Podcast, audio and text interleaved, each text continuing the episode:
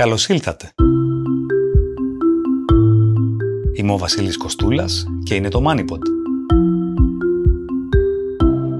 Σε αυτό το λίγο διαφορετικό επεισόδιο θα ακούσετε για το γερμανικό συγκρότημα που έφερε την αυτοματοποίηση σε ένα αναπόσπαστο μέρος της καθημερινότητας, τη μουσική. Θα μάθετε επίσης πώς δημιουργήθηκε η Παγκόσμια Τράπεζα, τι είναι η αποεπένδυση και γιατί η Γαλλία χρηματοδοτεί τη μεταποίηση των ρούχων.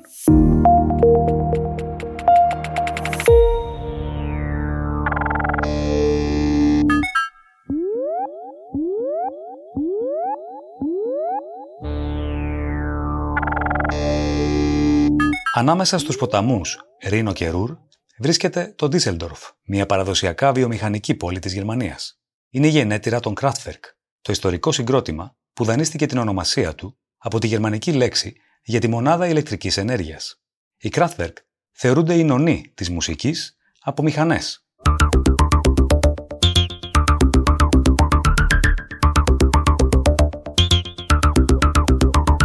Ιδρύθηκαν από δύο συμμαθητές, τους Florian Snyder και Ralph Shooter. Ήταν 1969 και η ηλεκτρονική μουσική δεν είχε μπει καν στη ζωή μας. Αρχικά συνδύασαν φλάουτο με synthesizer, βιολί και πλήκτρα. Σταδιακά εισήγαγαν αυτοσχέδια όργανα και προσαρμοσμένες συσκευές.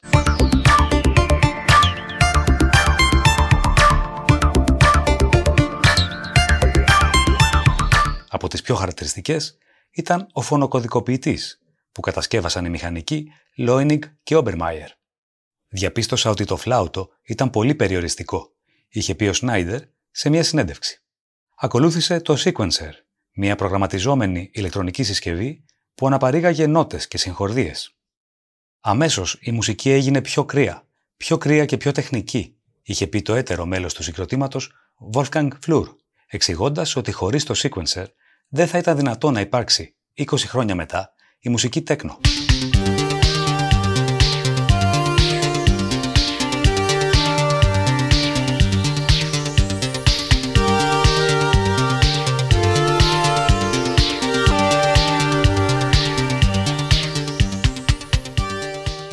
Συνυφασμένη με την έννοια της καινοτομίας, η Kraftwerk ήταν μια startup που ξεκίνησε με τους πειραματισμούς δύο φίλων.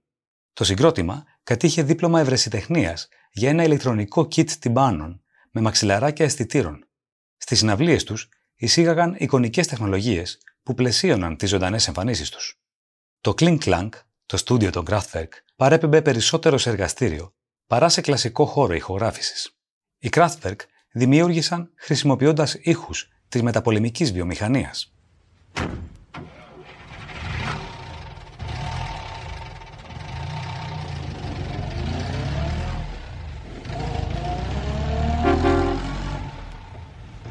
Το 1974 εμπνεύστηκαν το Autobahn με ρεθίσματα από τους αυτοκινητόδρομους της Γερμανίας. Για το σχετικό βίντεο χρησιμοποίησαν ένα Volkswagen και μία Mercedes, σήματα κατά τεθέν της γερμανικής αυτοκινητοβιομηχανίας.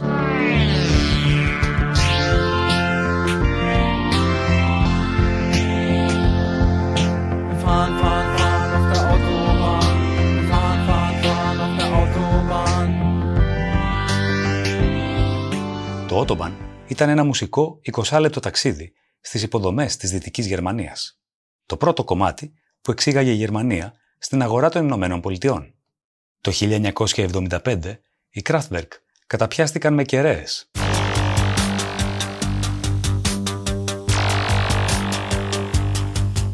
Ραδιόφωνα.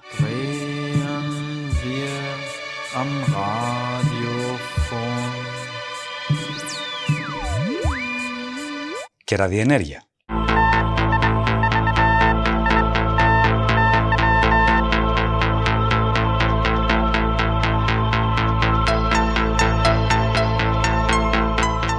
Το 1977 πήραν το τρένο.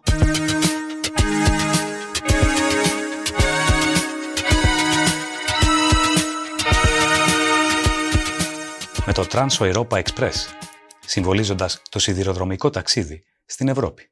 Το 1978 πραγματεύτηκαν το αγαπημένο τους θέμα, που σήμερα είναι πιο επίκαιρο από ποτέ, τη σχέση του ανθρώπου με τη μηχανή.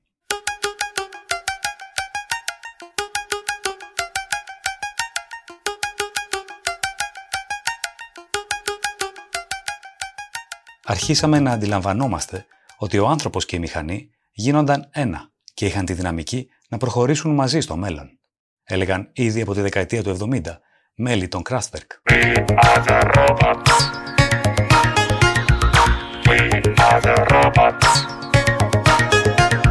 Με τη μουσική τους παρακολουθούσαν στενά τις τεχνολογικές εξελίξεις και την εμπορευματοποίησή τους, αναδεικνύοντας το αποτύπωμα που είχαν στην καθημερινότητα.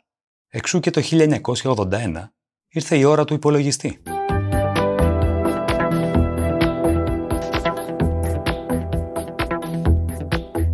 Ακολούθησαν αριθμοί.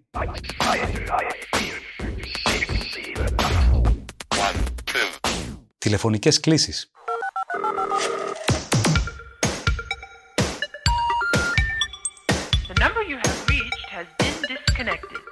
Και εικονικά ηλεκτρικά καφέ.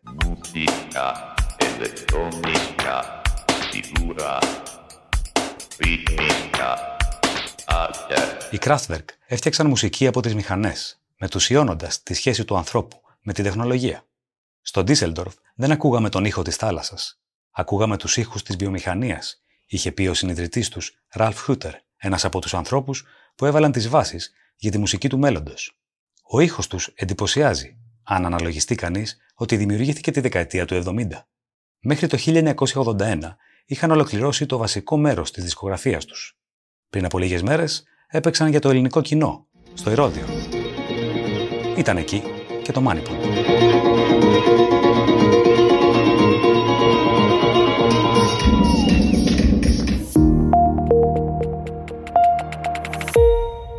Ιστορία Το 1944, στη διάσκεψη του Bretton Woods, ιδρύθηκε μαζί με το Διεθνές Νομισματικό Ταμείο η Παγκόσμια Τράπεζα. Η πρόθεση ήταν να παρέχει προσωρινά δάνεια σε χώρες χαμηλού εισοδήματος, που δεν είχαν εύκολη πρόσβαση στα εμπορικά δάνεια.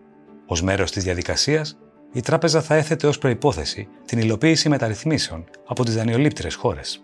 Έτσι και έγινε. Η πρώτη χώρα που έλαβε δάνειο από την Παγκόσμια Τράπεζα ήταν η μεταπολεμική Γαλλία το 1947. Η χρηματοδότηση ανερχόταν στα 250 εκατομμύρια αμερικανικά δολάρια και κάλυπτε το μισό ποσό του αρχικού αιτήματος. Συνοδεύτηκε μάλιστα από αυστηρούς όρους, που προέβλεπαν ισοσκελισμένο προπολογισμό και προτεραιότητα στην αποπληρωμή του δανείου της τράπεζας, έναντι των υποχρεώσεων σε άλλες κυβερνήσεις. Τη δεκαετία του 70, η τράπεζα επικεντρώθηκε στην κάλυψη βασικών αναγκών του αναπτυσσόμενου κόσμου. Τη δεκαετία του 80 προώθησε τη μετάβαση των οικονομιών με διαφορετικέ προσαρμογές. Από τη δεκαετία του 90 δίνει έμφαση στη βιώσιμη ανάπτυξη και τις παγκόσμιες συνεργασίες. Σήμερα, 189 χώρες συμμετέχουν στην Παγκόσμια Τράπεζα. Ω μέλη και μέτοχοι εκπροσωπούνται από το Διοικητικό Συμβούλιο, το οποίο είναι υπεύθυνο για τη χάραξη οικονομικής πολιτικής ανά τον κόσμο. Τι είναι η αποεπένδυση;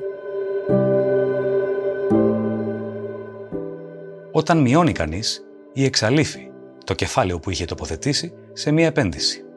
Η αποεπένδυση συνήθως αποφασίζεται όταν τα μέσα μιας επένδυσης, τα λεγόμενα κεφαλαιουχικά αγαθά, έχουν πάυσει να είναι αποδοτικά και γι' αυτό εκποιούνται.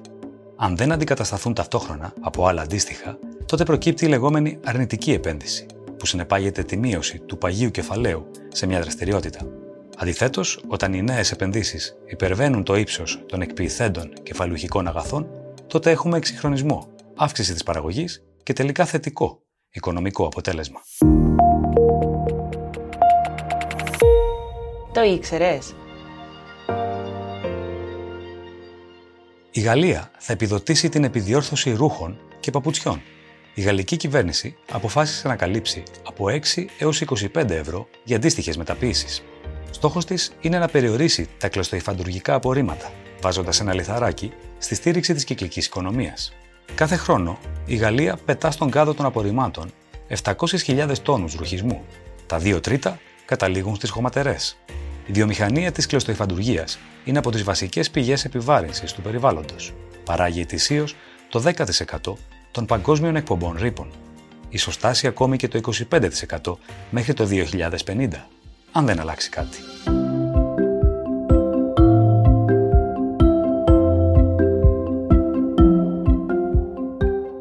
Αυτό ήταν το MoneyPod. Ακολουθήστε μας στο Spotify, τα Apple ή τα Google Podcasts. Γεια και χαρά!